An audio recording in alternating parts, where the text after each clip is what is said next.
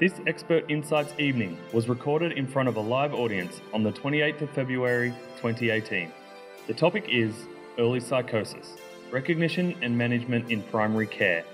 On the panel, we have Professor Anthony Harris, Professor of Psychiatry at the University of Sydney, Dr. Julia Lappin, Senior Lecturer at the School of Psychiatry at the University of New South Wales, Alex Motti, a clinical psychologist, and Toma, lived experience representative. Chairing this evening is Dr. Vered Gordon.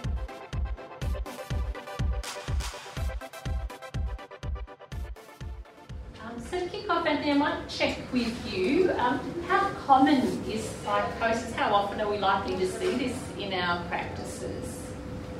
Psychosis is quite a broad range of diagnoses. I mean, we think about psychosis being uh, part of perhaps uh, a, first episode psycho- psychosis developing into a whole range of different possibilities. Sometimes it might be part of a bipolar disorder, sometimes it might be part of a, a substance induced uh, disorder. So there's quite a wide range of diagnostic uh, poss- uh, possibilities there. It, uh, over a lifetime, uh, it pro- probably about two to three out of a hundred people would have some sort of psychotic disorder. Many of those would be quite short lived. Uh, if we think about schizophrenia, about eight, uh, about uh, uh eight in a thousand people, so just under one percent uh, of people uh, probably die, are diagnosed with schizophrenia at some stage in their life. So it's not a huge number of the population, but two or three people out of a hundred.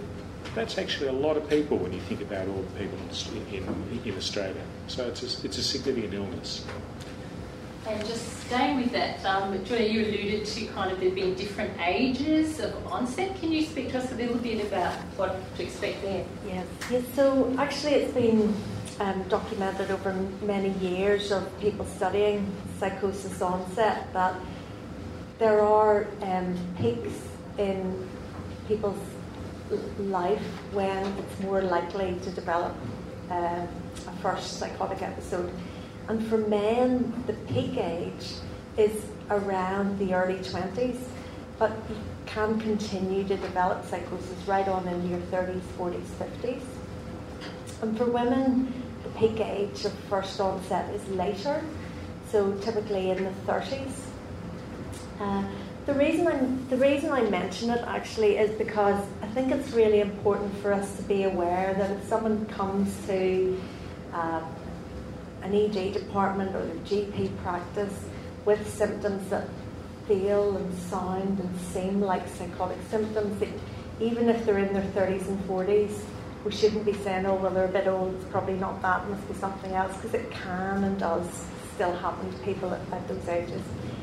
Um, early intervention services here in Australia have been designed to assist particularly young people who develop their first episode psychosis, and that's for various reasons, including the um, the idea that people who get psychosis early, when they're at school, before they develop relationships and so on, are impacted more greatly by, you know, a, a difficult and chronic illness like psychosis. Uh, but in some places, including in Victoria, there are services where early intervention in psychosis is open to people of all ages with the first episode. Um, so I'm curious then, Toma, for you, um, when did you do you think you first started experiencing symptoms, and what were some of the things that you or others around you noticed? Well, for me, I think it started when I was about 13. Um, I think it was drug induced. I used to smoke a lot of marijuana for about a year, and symptoms, the main one would be paranoia, which for me it's a bit hard to explain, but I'm sure you've all heard maybe things like thinking people are following you and, and so on. And as the years progressed, you know, I started to develop depression and anxiety and different things like that.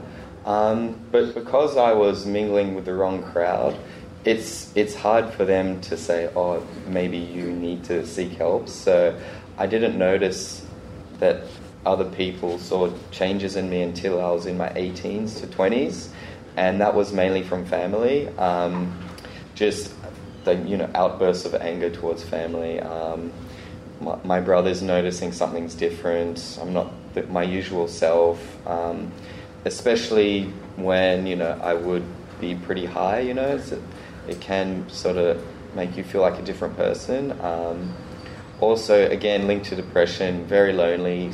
At points, I was very isolated.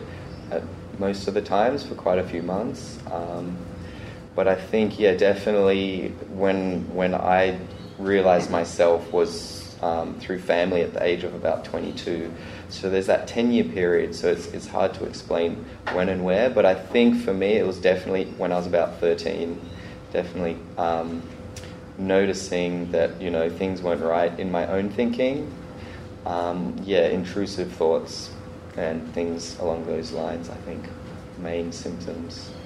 And so, Alex, if we've seen someone in our practice that we think may have first episode psychosis, what are the key elements of an assessment? What are the things we should be on the lookout for um, to try and make that distinction? Um, probably not best, considering who I'm up here with, I'm probably not best placed to answer this question, but just to, to speak to what's happening for Toma, I mean, meeting, if you're sitting in front of someone that's describing all these experiences and, and this, I guess, a global decline in functioning and poor judgment and, and, um, and uh, you know, engaging in substance use, it, meeting that person where they are using the things they bring forward um, in their language, I think is, is a vital way to try and draw out a bit more, you know, about what paranoia might mean for that person or what those symptom what the symptomology actually is, and then formulate um, within you know within a framework like in this case psychosis. But uh, I think to get a really clear picture, if you don't mind, I could hand over that way because mm-hmm. I think the I really do think the expertise should be over that way. Um, Julia or Anthony. Um, so psychosis, as um, Anthony said earlier, it's, a, it's an umbrella term that we use to describe uh, symptoms, well, illness that can then be subtyped into different types of psychotic illness, like manic psychosis, depressive psychosis, schizophrenia, drug-induced psychosis. The the framework that we work within at the moment, and I think it's the same in your service, Anthony, at, at, the moment, is that when you're dealing with people who are experiencing psychotic um, symptoms for the first time, we don't we don't spend too much time trying to work out which of those subtypes of psychosis it is, because uh, in fact, the important thing to understand is whether the person has psychotic symptoms, what they are, if they're distressing, and how we can best help and in most cases that's to offer an antipsychotic treatment. If there are mood symptoms as well, there may be a place for an antidepressant or a mood stabilizer, but generally once you've identified there are psychotic symptoms, then the tr- first line of treatment is an antipsychotic as long, as, as, alongside all the um, psychological interventions. So how do we determine if someone has a psychotic illness? Well, typically they'll have some, but not necessarily all of a list of symptoms, which many of you will be familiar with. So, hearing voices, we say auditory hallucinations, but in fact, you can have hallucinations in any of the senses. Auditory are the most common, then there's visual, you have taste. People might feel as if the food doesn't taste right and start only eating out of closed packets um, not eat food cooked by the family anymore. It doesn't taste right, and that might give rise to delusional ideas about being poisoned or the food being tampered with. Um, you can smell things, smell gas, smell rotting. Um, you can have a feeling that something's being done to, to, the inside of your body that's not quite working right. Um, and, and some people, and I think this is, this is less well known, particularly people who've had a history of um, childhood abuse can have um, sort of the sense of a sort of sexual hallucination where they feel as if they're being interfered with, which is obviously deeply unpleasant. And these are the sort of things that may not come to light in first or second meeting with someone. So these are things that you explore gently. So that's the sort of hallucination type um, psychotic symptom. And then in addition to that, there's delusions, which really are um, what we call fixed false beliefs that are often bizarre. Um, and often there's a persecutory or, or fearful flavour to those ideas. So people feel as if they're being monitored or watched. Might feel that there's somehow a, a chip in their brain because people know what they're thinking, but that they're being monitored with cameras. But there are other, I mean, there are other types of delusions too. So in, in a manic type psychosis, you might see someone believing that they are the next Kerry Packer or Richard Branson and spending money on grand schemes based on those beliefs. Um, or in a depressive psychosis type picture, you might see someone who believes that their insides are rotting or that they're dead or that they're responsible for all the, the wars and conflict and, and um, hardship that there is in the world and that therefore the world's better off without them and therefore they should commit suicide. So these are how these odd beliefs drive people into behaviours which they otherwise wouldn't um, be doing. So pass over to Anthony. Yeah. No, as Julia was, is saying, it, the assessment is a process which isn't, a, isn't, cross, isn't once off. It, it goes for some time. And um, uh, I like to think about it really from the point of view of, of, of, the world of the person who, who is suffering these symptoms. So the, there, are, there are the symptoms that are affecting them in particular, and Julia's detailed uh, a lot of those, and they're very important. But the pattern of those symptoms over time will give you the diagnosis. So there's not much need to worry too much about the, the niceties of diagnosis first off. It's first episode psychosis. So you have the individual, you also have the family. So, particularly for uh, uh, in, my service, it's a youth service. Uh, both uh, the, the family is very important the absence of a family is often even more important, of course. So, what's happened to, to create that disaster for, for, for that young person? To try and figure, to place the illness um, and the experiences of the young person in a context which is understandable by the family. Uh, a family which out near Parramatta can come from a lot of different places and have a lot of different belief systems about what is uh, what the uh, the uh, their relative is experiencing. And then there's a, a, broader context within the community, the society, the school, the university, the job, um, the street, the, the, drug supplier, whatever it might be that that young person uh, has, to see where they're up to from the point of view of their functioning. Because the services that we work with uh, are interested in, in helping from the point of view of the symptoms, but we're really interested in getting people back into a functioning life, into helping them recover in, in a way which is useful for them. And so knowing the trajectory of where they're going gives a great, is also very helpful from the point of view of diagnosis, but it also helps us uh, with the aim of where we're heading, where are we trying to get back to. So um, know, the symptomatic uh, uh, assessment is, is really important. I, I, would throw in some negative symptoms and cognitive symptoms and and mood and, and anxiety because, uh, as, as uh, Thomas said, this is really uh, affecting from the point of view of mood and depression, and, and it's highly anxiety provoking uh, with all of this, all of these things going going wrong. Uh, and and they, those are the problems that actually bring people to care, is that they're depressed and they're frightened, um, uh, much more than the symptoms that we might be actually asking about. But what was your experience? Well, again, yeah, it took me a while to open up over time, seeing psychologists, especially because I was in the Kiloh Center, so that was my first visit. So that environment um, was pretty scary, to be honest, and to be able to talk about what's going on for the first time, you know, it's you, you can sort of, you know, be a bit on the spot. How do I explain what's just happened to me? But but also again, when the months go by, you know, things things like did start to get better for me, um, and I learned more about what psychosis is and you know what's linked to it, and then from then I can from there I could learn how to approach that.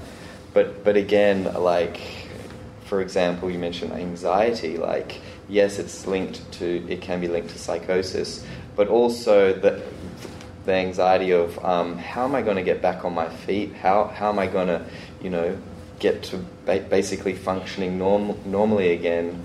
So yeah, definitely. Um, it, it's hard to open up personally about those things, especially when you don't know much about it. So, so again, I think having that support in place is key, and they, well, what I experienced through the psychologists that I saw was, you know, they were able to unpack things more, uh, giving me a, a broader um, understanding of what's going on internally. Because for someone like me, I can be pretty shy, and it's, and it's hard to open up about what's going on inside. But it, it's definitely important. It's it's definitely um, the for me personally, it was the start of my recovery, and I just took it one day at a time. Um, instead of um, getting overwhelmed, um, I just tried to do the best best I could, um, you know, to get things started in the right direction. Okay, I think that's kind of what I was driving towards. That Toma sort of said that um, having an, an, empathic approach and allowing a bit of a space in the assessment process because you know, it, it, I'm sure we're going to get to insights at, at, some point, but you know, insight can be really dictate how that assessment process will go. If someone's not ready to open up, or if someone at a certain level knows what they're saying is strange, they may not ever volunteer that information, you know, and may not be ready. And we're quite fortunate in the early psychosis team in that we have a bit more time to do that. So it is a great, great team from that perspective. But, but yeah, if you really can draw out that assessment process and don't jump to conclusions and really provide someone space to, to talk, it's really a great approach. Yeah. And maybe I could just stay with you about that idea of insight that sometimes in the early phases you may be talking with someone who doesn't yet have a lot of understanding or insight to what's happening for them. How do you manage that therapeutically? How, do you deal with that in your work?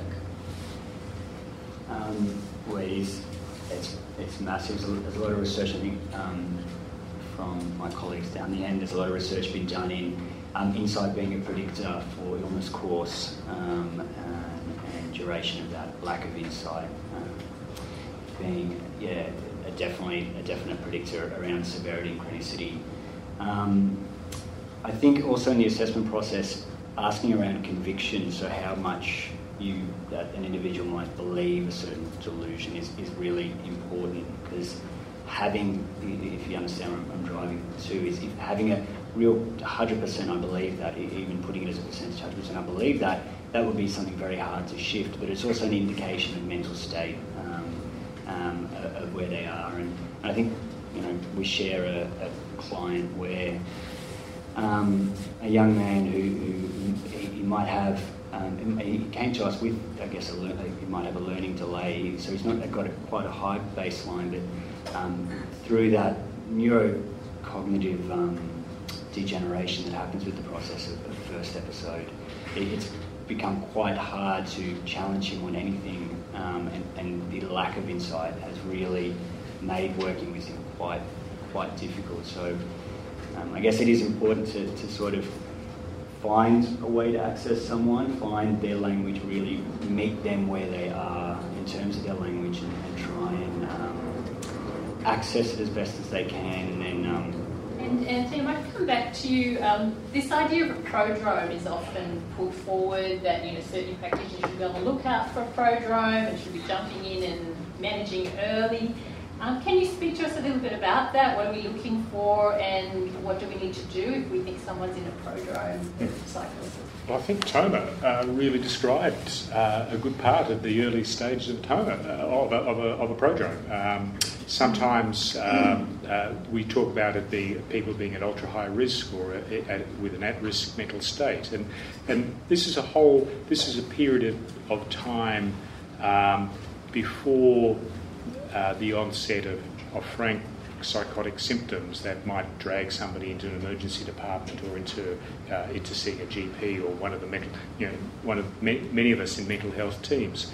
That really, uh, said, something's not quite right. Things are falling apart in, in, in small ways. So, many of the symptoms that Julia talked about of, of uh, persecution, of feel, ideas of reference, feeling that the world is in some ways uh, referring back to them, feeling uh, unable to control one's destiny, or one, uh, uh, uh, the ideas of passivity, which can, are very common. Those things are there in partial form. they come, they go, people have a certain amount of insight into what's happening, convince themselves that it's not really happening, but slowly, bit by bit, those symptoms build upon each other until people get uh, caught into a full psychotic uh, uh, syndrome. Now, that prodrome can go on for, uh, for a significant period of time uh, beforehand. Um, years ago, when we looked at, uh, at young people coming into our first episode psychosis services, people were had diagnosable psychotic symptoms uh, for an average of about nine months. The Median was three months. That, so people were clearly psychotic for a long period of time before they came to services.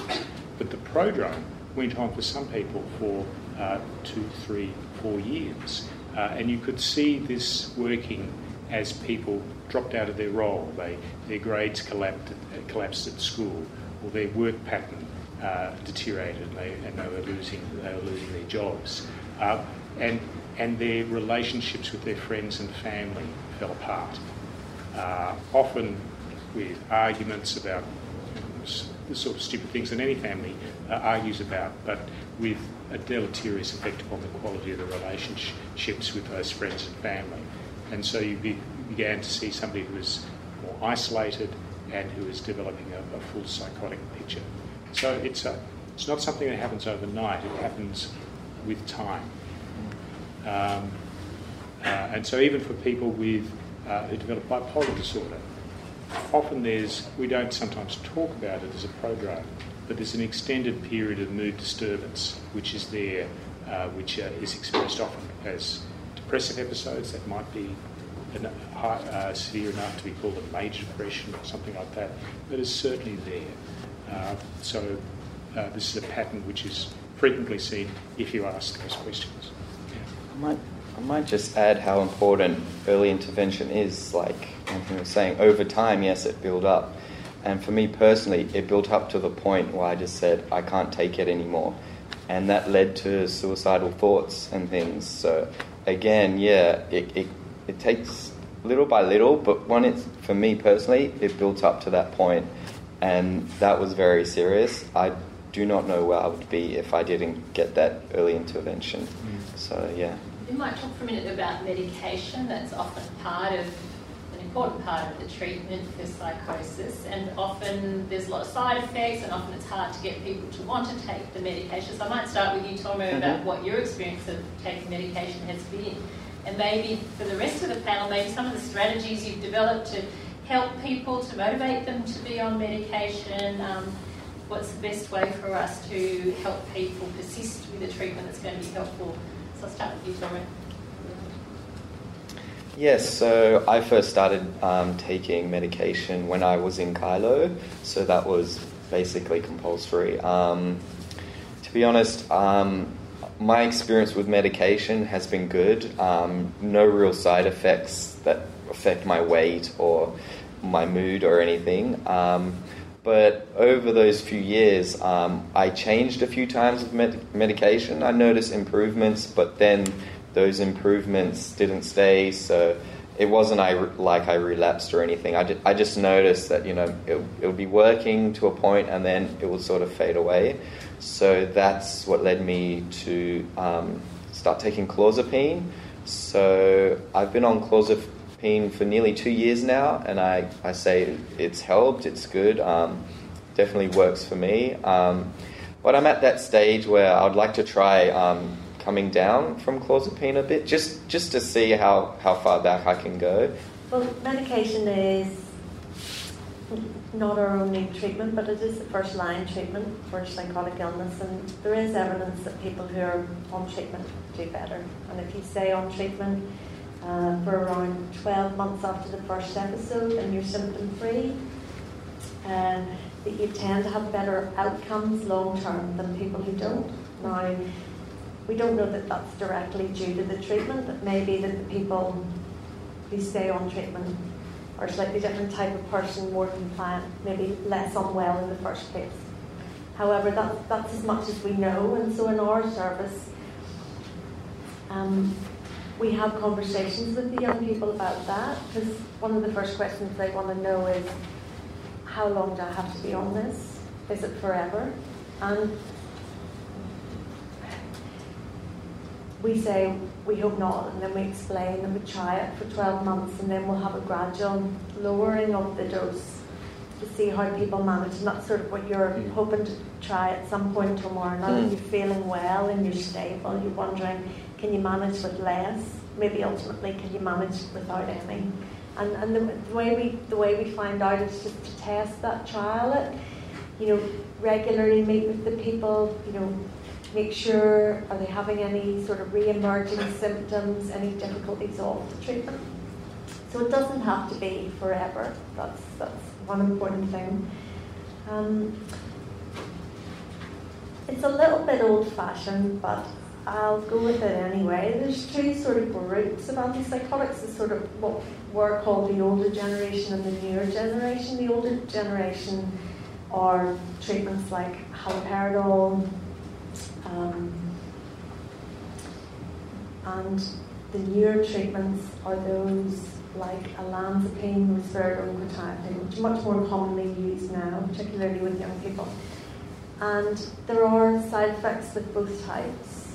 Um, with the older generation drugs like haloperidol and those in that family, the problems that were really very characteristic of people, um, the, the side effects were what we call extrapyramidal side effects. So people would have um, difficulties with their joints being, the, the, their muscles being sort of rigid and having too much tone, and they walk oddly, and they'd also have these sort of sort of spastic movements of their face and contortions of their hips, and, and, and called tardive dyskinesia. And it could be the case that once those were established, you couldn't get rid of them, and and those older generation treatments moved out of favour really for those reasons because some of those um, side effects were very obvious and somewhat stigmatising. The reason a lot of those patients did have those types of symptoms is because the drugs were used at very high dose. You know, some people don't respond to treatment, so you just ramp up the dose. Actually, we know that that's not really going to help. What it does is it increases the likelihood of severe side effects. So that being said, the, the, the older the older generation drugs sort of moved to the back of the cabinet, and, and now we all use sort of new generation treatments, which have come with their own set of problems. And I'm sure many of you will be aware of the high risk of weight gain, metabolic syndrome, physical health difficulties that come with the treatments like olanzapine, um, risperidone, and clozapine also is a, is a big offender. Having said that, I and I know Anthony is too, I, I am a, a big fan of having a trial on clozapine. Clozapine is our best treatment. It is reserved for people who don't respond to two other treatments that have been given successively. You've had a good trial and a decent dose and you know the patient's been taking them but they just haven't got sufficiently better. And in that situation you'd offer clozapine uh, because it does give um, a greater chance of people um, getting remission of their symptoms. So, part of the question was about how do you convince people to take something for a long period of time when they're either feeling well or they don't think they've got an illness. So that, that's a that's a big ask to try and ask get people to, to take something which they, I think you've been very lucky, I must say, uh, because most people that I look after do complain about side effects. It's pretty much uh, part of the course. And they change from one medication to the ne- next medication with the hope that the next one will have will be better. Sometimes it is, but they still usually have some sort of side effects of one sort or another. So, uh, one of the other problems with this is that the way that our system looks after people, especially initially, it's like what happened to you. It's involuntary. It's people are dragged into a hospital and, and they're forcibly given medication. And the best way of getting out of hospital is to be very cooperative and say whatever the doctor asks you to say in the most positive way, so you get out. And so when people see Alex or me or, or, or, Julia, then that is a pattern which people tend to say, uh, tend to continue. They tend to say, yes, of course I'm taking my medication. Um, no, not. And things, you know, medications stop too rapidly or things, things go astray. And so a really important thing to do is to build up that, that rapport, that therapeutic rapport, in which uh, uh, uh, they really do believe me when I say, you know, you're taking the medication. In the end, if you stop, that's your that's your uh, uh, that's your decision. You know, there might be CTOs and things like that, but just tell me about it, and then we can try and follow you and minimise the damage and catch things if things fall apart. But it takes people who've been dragged into hospital a lot of trust to do that when they know that we might do that again. And so that, that, that, that rapport with, yes, I really am listening to them when they're complaining about whatever symptom or side effect uh, that they're having, and that I will try and do as much as I can to minimise that is really important because it's, it, that's what it's all about. It's about their care, their sort of, uh, their, that's a patient-centred care approach uh, to a certain extent in which you're listening and trying minimising and adapting and talking to them. So these are, these are the choices that I'd recommend. These are the issues that might arise. Which is the one that's important to you? Do you want to feel, uh, uh, run the risk of being perhaps a little bit agitated at the beginning, uh, but not feeling as hungry? Or do you really want to have that sleep at night? And is it more important for you to have a medication which might have a bit of sedation so you get your sleep every night? Of course, one of the other ways that medication is frequently given, antipsychotic medication, is by an injection, a depot, a long lasting de- depot. And that's that's problematic. That's usually introduced in our system as, a, as part of a community treatment order in a voluntary way, and it's usually to young men who are wimpish about needles at the best of times. Uh, and when you're forcing them to have an injection, that's the, that's the one thing they're really clear they don't want to have. Um, but it's also you, you, a way of avoiding the arguments. You see this, see this time and time again in families in which uh, people are pursued. Have you taken your tablets tonight? Yes, mum, I've taken tablets. Just get off my back. And so this happens every night, and you get these these these uh, uh, these arguments in, within the family, which are really destructive to the, mo- the most important base for that that young person. So there's there are sort of uh, uh, this is a conversation which goes on and which will recur uh, because uh, uh, you know, sometimes these symptoms recur, and finding the one that is least problematic and most effective takes a bit of time. Um, and so you have to be you have to be listening to that and, and working really hard at at, at uh, things like the weight gain, which the uh, Bondi Group do fantastically from the point of view of, uh, of making sure that people aren't putting on putting on weight, but anticipating some of the problems. The only other thing that I say is that there, there often is a difference between the medication that an inpatient, an inpatient unit uses and the one which people end up when they're in the community.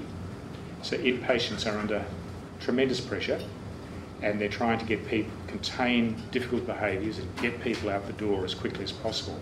So they often, in my view, have a have a bias towards quite sedating medication. That's that's not a good way of getting back into things if you're feeling really sedated. And so we're left. I don't know whether Julia has this, uh, but I'm often left with the with the decision of taking people off something which keeps them, uh, which has kept them quiet. Uh, but that's not the way they want to live their life. Uh, but the families get quite frightened sometimes because uh, that there's a whole lot of argument and, and worry that's recurring uh, when people become less sedated on different medication. So there are, it's, it's, there's no great medication, there's no single thing which works for all people, and uh, being patient and trying, trialing different things and swapping over is, is the way. But it is a dialogue. If, it, if, it's, if it's forced upon people, then the answer is it won't work for very long. So um, I find the most effective uh, strategy is usually there's some sort of goal, kind of like what Anthony was just saying here, of, of, uh, of, of, getting into to life, some aspect of life that wasn't there before that they'd like to have back or like to drive towards. And they note that through the period of becoming unwell, that disappeared. And that, that I find is, is often the hook. Like the, the young man we share, you know, going back to work, for him was, was the hook. So if there's a way to utilise that and say, well, medication helps you stay out of hospital. Hospital is why uh, being in hospital is the time you, you're unwell. Being unwell gets you out of work. So getting back towards work, there's treatment for that, and, and uh, using that as, as a hook and incentive to say, well, here's a way, here's a, here's a way to get back to something that you that you want to. Um, I really think in it and it is kind of what we're saying, uh, sort of like a, a, care planning model. What is it that makes you unwell? Where's your where's your long term goal?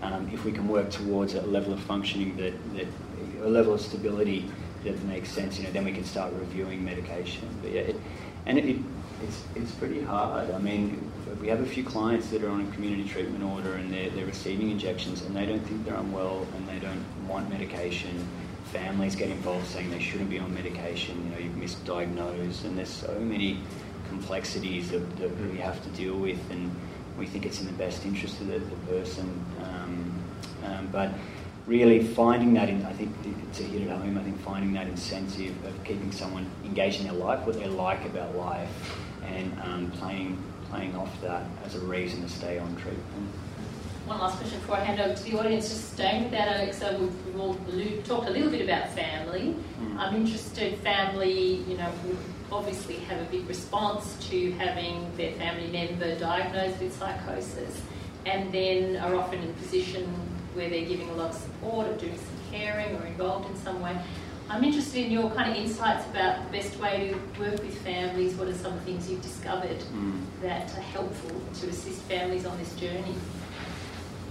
Um, I think best practice in um, a first episode or, or even a, a, more chronic psychotic illness is to have family and carers involved, there's no doubt. And we're quite fortunate um, at the early psychosis program to have a family social worker that dedicates us time to the family. And um, look, there's so many different ways we, so many different ways you can engage um, family. I guess at its core, education is probably the best tool we have for a carer to, to educate in what to do and, and what it means and what it, what it could, how it could impact the lifespan. And, but I think it, it, we, you really do need someone um, that's on the outside that can really, that, that's your advocate um, to, engage the person in, in um, getting well in treatment.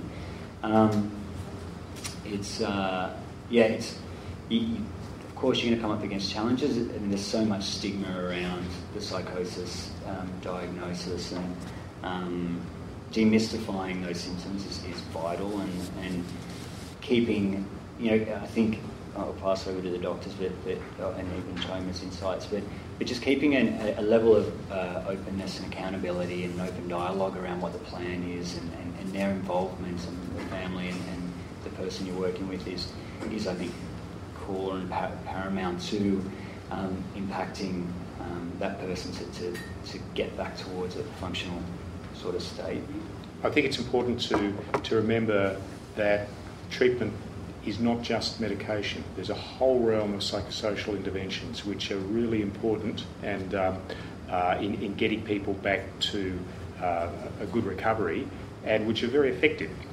And family therapy is one which uh, is is important for many families if they're if they're uh, uh, from the very basic family psychoeducation to just help people understand what has happened because often this is a process in which there have been lots of difficulties over a number of years to using models and there are a number of models of effective family therapy be they about uh, communication uh, problems or communication deviance or problem solving, or there are a number of effective evidence based uh, methods of engaging people in family therapy, and they help those families significantly, but the, also they, they decrease the likelihood of relapse and they help give a framework for support, ongoing support within that family.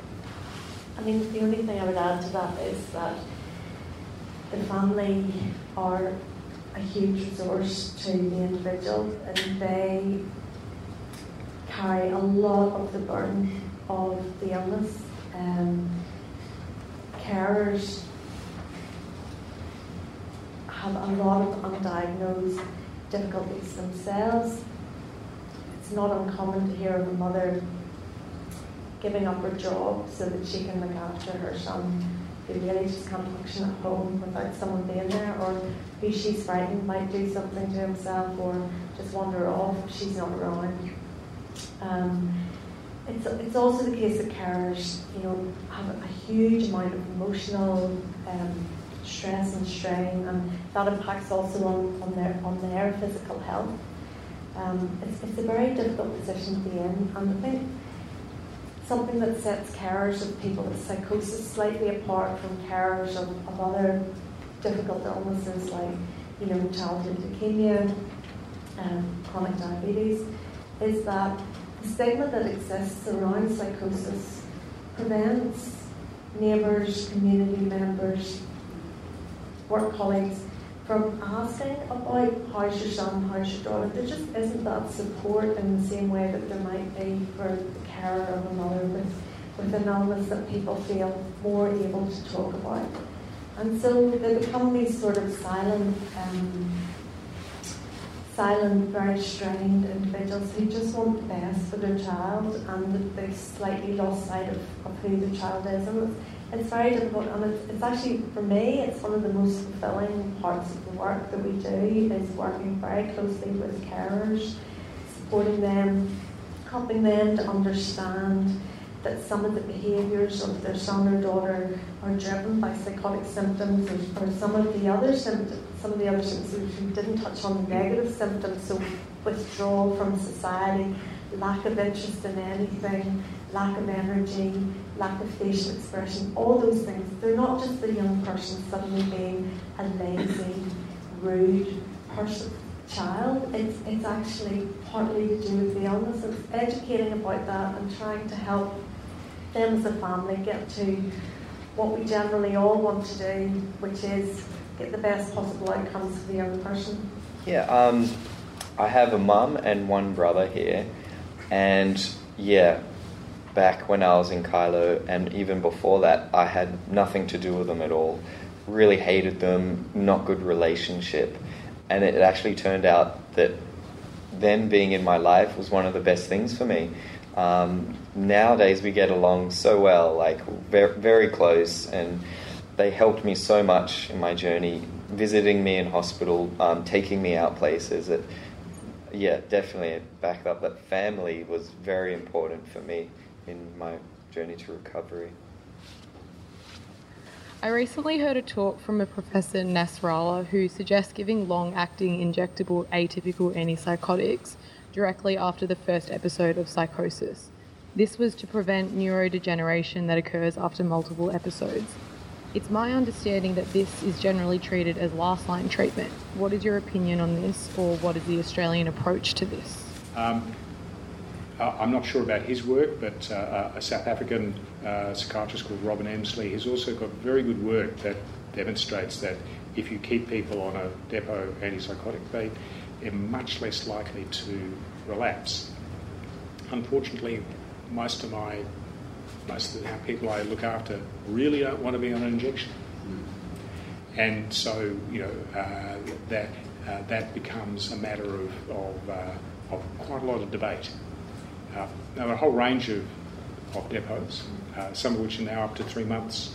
Uh, so that decreases the, the, sort of that injection type thing. But there's no doubt that there's a real difficulty of its linking with community treatment orders and the way that we, the way that it's talked about uh, and presented as, as, uh, as, a, as a forced option rather than just an alternative to the fact that most of us never take all the tablets that we're prescribed. I mean, the ideal way to use a depot is if someone's agreeable to taking it for those reasons, in much the same way as young women who want contraception sometimes want to have a, a one or three month um, depot in order to deliver that. but that's sadly quite rare. The depot is perceived as something which is quite punitive to have the sort of. There's also a certain lack of dignity with it. Um, I think we must be very, very careful about introducing depots at a very early stage in psychotic illness. The whole model that we work on is that you start start low and go slow with antipsychotics, um, so that uh, people who haven't been exposed to antipsychotics before are this is an odd phrase, but they're said to be neuroleptic naive. And that means that their brain is going to be receptive to smaller doses of antipsychotic than would people who have been exposed to very large doses. And I think the problem with delivering a depot very early in treatment is that you may then establish a need to remain on that depot for, for a very long time.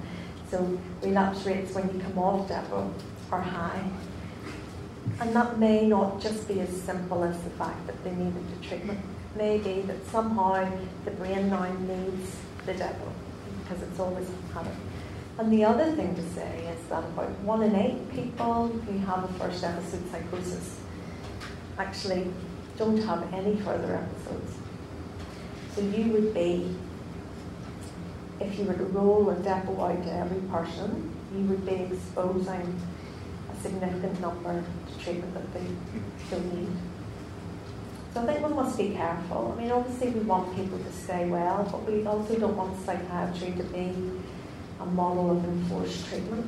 I wanted to, um, I actually want to ask a question myself uh, for the doctors. So it's interesting that the, the point about a drug-induced psychosis and, and, where that term sort of falls in. It's in, you know, it's in the DSM and, and, and it's a term that is used, but I guess for the doctors, is is that idea that drug induced leading to a psychosis is that a, a, sort of an older idea now, or is it is it kind of that we had vulnerabilities and, and, the stress of a drug sort of brought it out? I mean, that's kind of I'm interested to know a little bit more about that. Uh, yeah. Um, so, what causes psychosis? Mm. Yeah, that's a good question. Uh, look, it, it's quite clear that you're having an inter- uh, there's an interaction between uh, your biological vulnerability with what is happening in your environment. Now, uh, if I asked this room how many people have smoked dope, um, and then asked again how many people have experienced psychotic symptoms, there'd be a very big difference. And there has been quite a lot of interesting work about that, which would suggest that there are certain genetic uh, variations in our, in our genome which predispose people smoking dope to developing that psychosis. Now, I don't know whether Thomas got that. There's no, there's no, um, there's no test about that. But seriously, people have thought about should there be genetic tests at raves? Should there be tests uh, to, to, to help people understand the risks that they're placing themselves in in, um, in, uh, uh, in, in using drugs?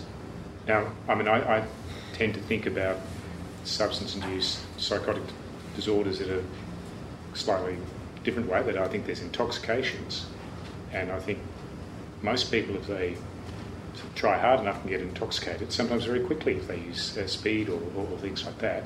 And the psychotic symptoms with that do tend, with an intoxication, do tend to, to go quite quickly. But if you have a, a vulnerability, then you're likely to develop that psychotic disorder. That, they're symptoms that are lasting for a number of weeks despite some sort of intervention.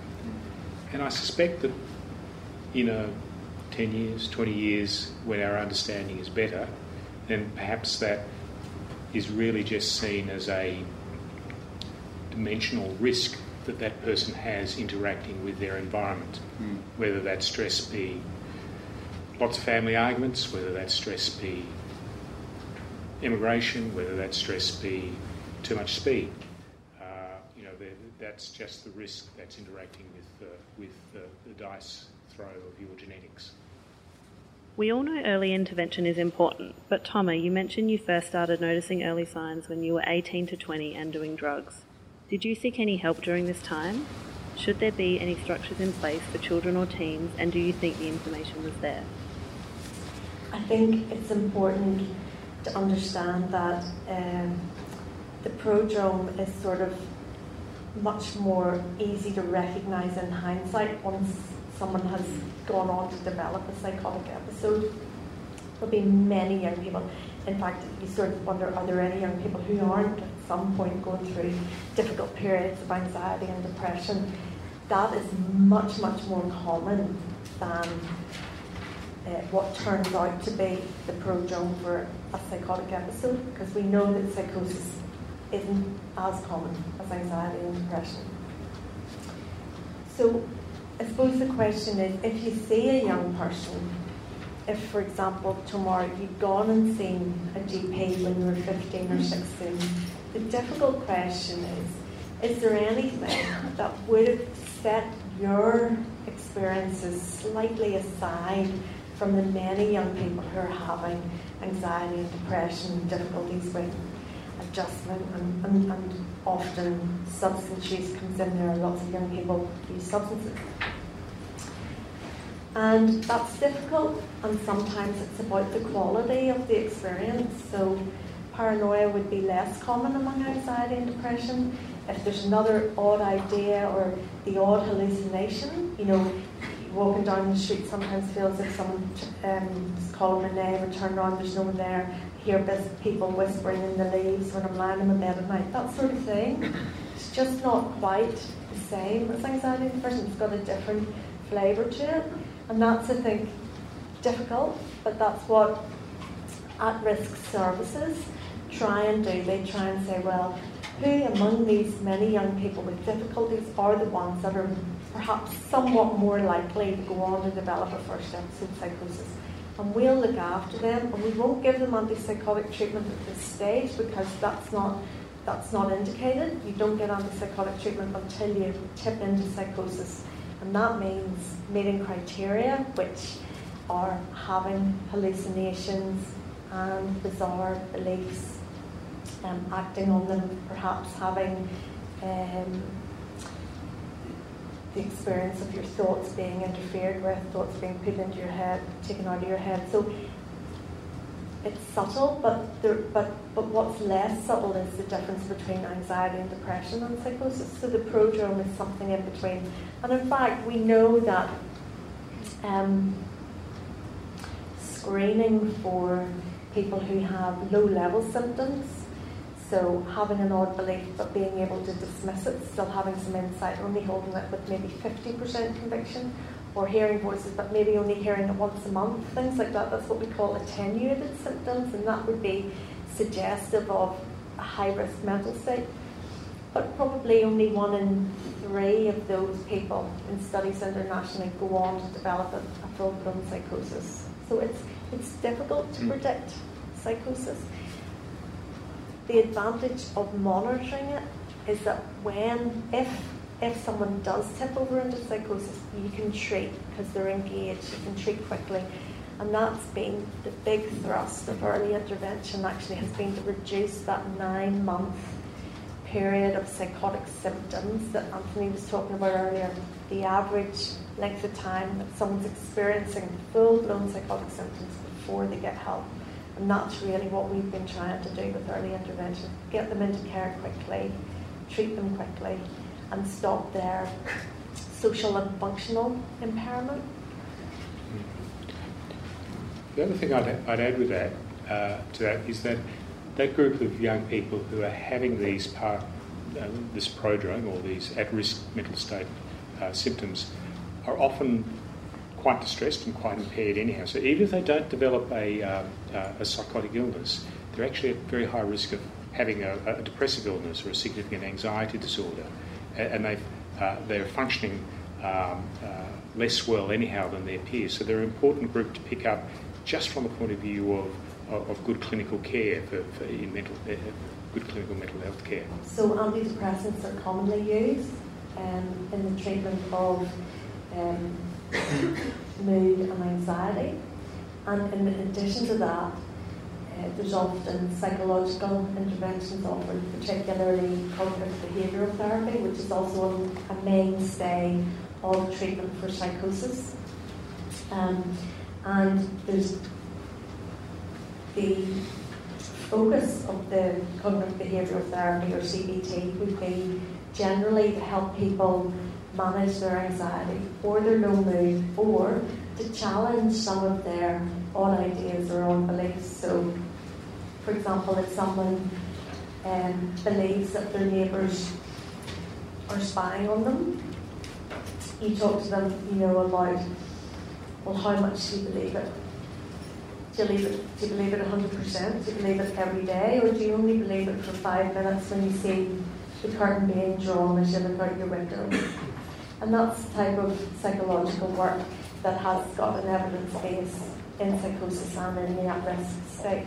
Um, as a psychologist, I probably underscore that, yeah, you're looking at someone with, uh, they're showing signs and symptoms that are synonymous with distress. You know, they're, they're in a distressed state. So um, that's often, whether it's FEP, UHR, that's often where I begin the practice. So you, you, want to obviously challenge and you want to use CBT, but validating that distress and validating that they're in a situation of distress is, is so vital in changing, um, in, in, well, not necessarily changing, but impacting illness course and development from the prodrome. I, it's something that we have as a mainstay, and, and I think um, I think giving someone that space, as I sort of said at the start, giving someone that space and, and validating it and meeting them where they are in their journey is just um, vital. Outside of medication, what do you think helped you the most, Toma, with your recovery?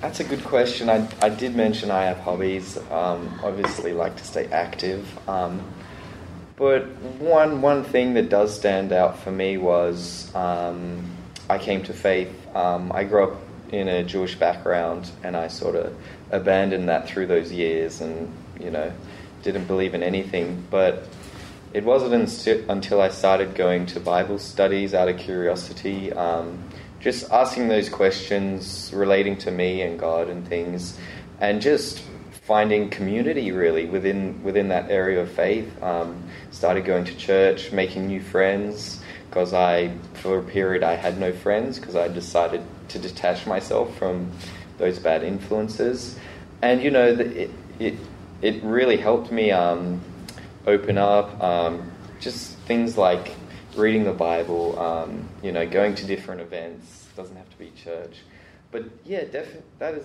that is one of the main things. Um, and I'm glad you asked that question. Can you comment on how to assess and differentiate odd ideas or beliefs and thoughts in comparison between OCD and psychosis? So, when we look at the long term outcome of people with psychotic illness, the best predictor is actually the two domains of negative symptoms and cognitive symptoms.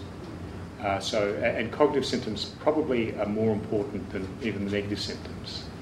So, by cognition, I mean uh, neurocognition, memory skills, attention, concentration, executive planning, and social cognition. So, the ability to to uh, uh, to recognise emotions, to to be able to walk in somebody else's tr- shoes, to be able to uh, understand the attribution that you might have for some sort of symptom is is actually uh, perhaps uh, a psychotic one, and to understand how that might have come about.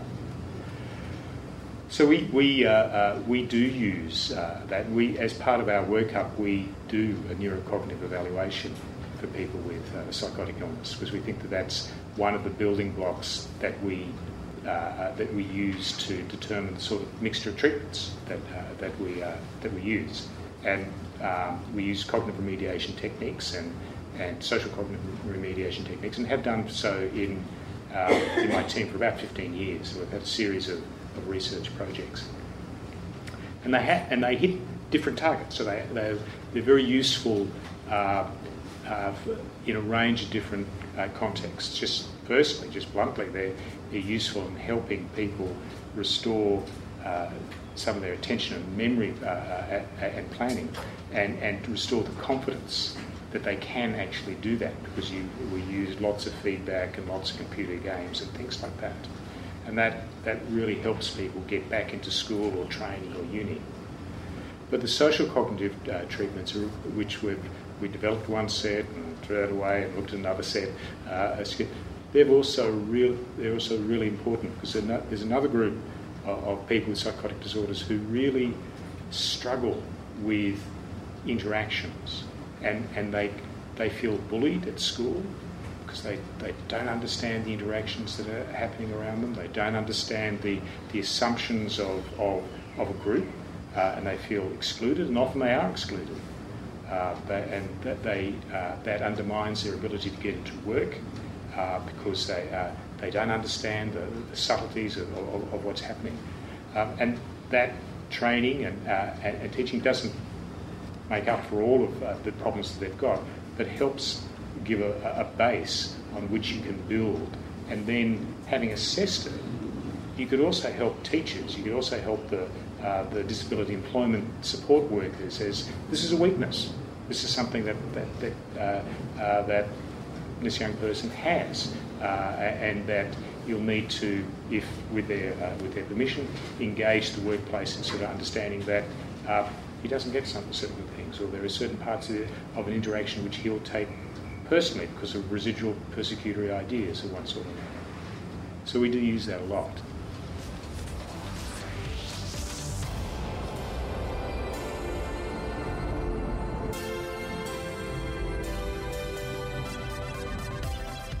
Thank you for listening. If you want to hear more of our podcasts, subscribe to Black Dog Institute on iTunes. If you're interested in knowing more about our educational programs and research, please visit our website at blackdog.org.au.